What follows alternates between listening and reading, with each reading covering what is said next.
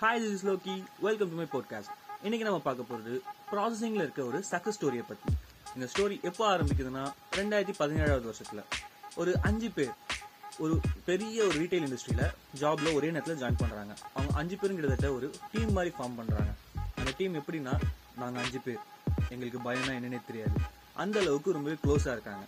So அவங்களோட கனவு என்னன்னு பார்த்தீங்கன்னா தனியாக ஒரு பிஸ்னஸை ஸ்டார்ட் பண்ணி அதை கொஞ்சம் பெரிய லெவலுக்கு கொண்டு போகணும்.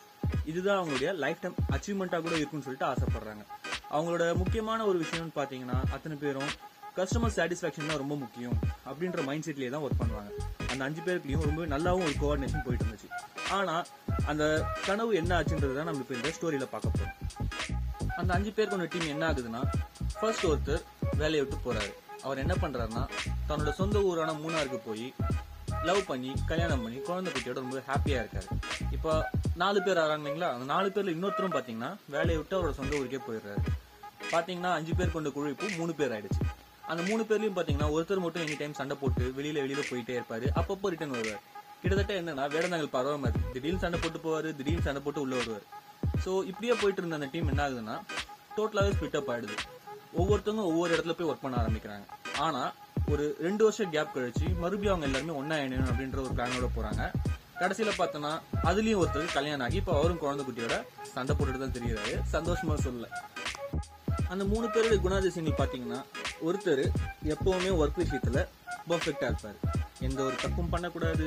எப்பவுமே பர்ஃபெக்டா இருக்கணும். டைமிங்ல மட்டும்தான் கொஞ்சம் மிஸ் பண்ணுவாரே தவிர ஒர்க்ல ரொம்ப ஹானஸ்டா இருப்பாரு. அதே மாதிரி அவரோட கேரக்டர் யாராலையும் புரிஞ்சிக்கவே முடியாது. எல்லாருக்குமே ஏற்ற மாதிரி தன்னை அடாப்ட் பண்ணிக்கூடிய ஒரு சூப்பரான ஒரு மனுஷன். எல்லாருக்கும் சீனியரும் அவர் தான் அதனால தான் அவருக்கு எல்லாருமே வச்சிருக்க செல்ல பேர் என்னன்னு பாத்தீங்கன்னா குருஜி. அடுத்த கேரக்டர் பத்தி சொல்லணும்னா நல்லா ஆறடி உயரத்துக்கு பணம் மரம் மாதிரி வளர்ந்துருப்பான். ரொம்பவே ப்ரோ ஆக்டிவா இருப்பான். எல்லாருக்குமே அவனை பிடிக்கும். ரொம்ப துருத்துருன்னு இருப்பான். அட் சேம் டைம் எல்லாரையும் பேசியே கவுத்துருவான். அவனோட ஸ்பெஷாலிட்டி என்னன்னு பாத்தீங்கன்னா எல்லாருக்குமே அவனை பிடிக்கும்.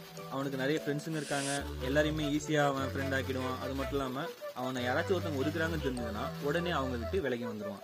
அவனோட கேரக்டர் நல்லா தான் இருக்கும். ஆனா என்ன ஒண்ணு அடிக்கடிக்கு ஆர்வ மாதிரி ஏதாச்சும் விட்டு துருதுன்னு பண்ணிக்கிட்டே இருப்பான். சொல்ல வந்துட்டேன் அவன் தான் கல்யாணம் ஆகி குழந்தை குட்டியோட அவங்க ஒய்ஃப் கிட்ட டெய்லி சண்டை போட்டு அடி வாங்கிட்டு இருக்க ஒரு பர்சன் கல்யாணம் ஆயிடுச்சு குழந்தை பிறந்துச்சு. ஆனா அவன் அடங்குறானா? ஏஹே. ஏதாச்சும் ஒரு அழகான பொண்ணை பார்த்தா பேன் சொல்லிட்டு போய் சைட் அடிப்பான். ஏதாச்சும் பொண்ணுங்க அவங்ககிட்ட வந்து பேசுன்னு வச்சுக்கேன் ஓவரா சீனை போட்டு கெத்து காமிப்பான். இது கிட்டத்தட்ட என்ன சொல்றது? சரி ஓகே சொல்லாமலே இருந்துக்கிறேன். என்ன சொல்றது? அவன் எப்பவுமே துருத்துருன்னு இருக்கிறதுனால தான் என்னவோ தெரியல. பொண்ணுங்களாம் தானா வந்து பேசுது அந்த திறமை என்கிட்ட இருந்துச்சுன்னா நான் எப்போ கம்மிட்டா இருப்பேன் அந்த மூணாவது கேரக்டரை பத்தி சொல்லணும்னா சொல்றதுக்கு எதுவும் இல்லை. அவன் திறமசாலியானா? தெரியல. அழகா இருப்பானா? தெரியல. ஆக்சுவலா அவங்கிட்ட ஒரு திறமை இருக்கு. அது என்னன்னு பாத்தீங்கன்னா அவனுக்கு எக்கச்சக்கமான கேர்ள் ஃபன் பேஸ் இருக்கு. டோட்டலா டுவெண்ட்டி செவன் டைம்ஸ் ஒரு தடவை ரெண்டு தடவை இல்லை twenty seven times love fail அத்தனையும் பார்த்தீங்கன்னா ஒன் சைடு மட்டும்தான்.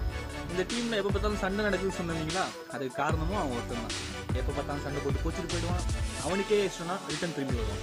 அவனை பற்றி யாராலுமே புரிஞ்சிக்கவே முடியல. அது மட்டும் இல்லாமல் பார்த்தீங்கன்னா ரொம்ப ஆர்வக்கோளாறில் அவனும் ஒருத்தன்.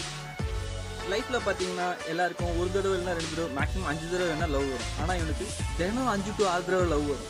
அத்தனையும் பார்த்தீங்கன்னா ஒன் சைடு ஏன்னா அந்த பொண்ணுங்களுக்கே அவங்க லவ் பண்ணுறான் அப்படின்ற விஷயம் தெரியவே தெரியாது. இதுதான் இந்த மூணு பேர் கொண்ட குழு. இவங்க என்னென்னலாம் பண்ண போகிறாங்கன்றதான் இதுக்கு மேலே பார்க்க போகிறோம்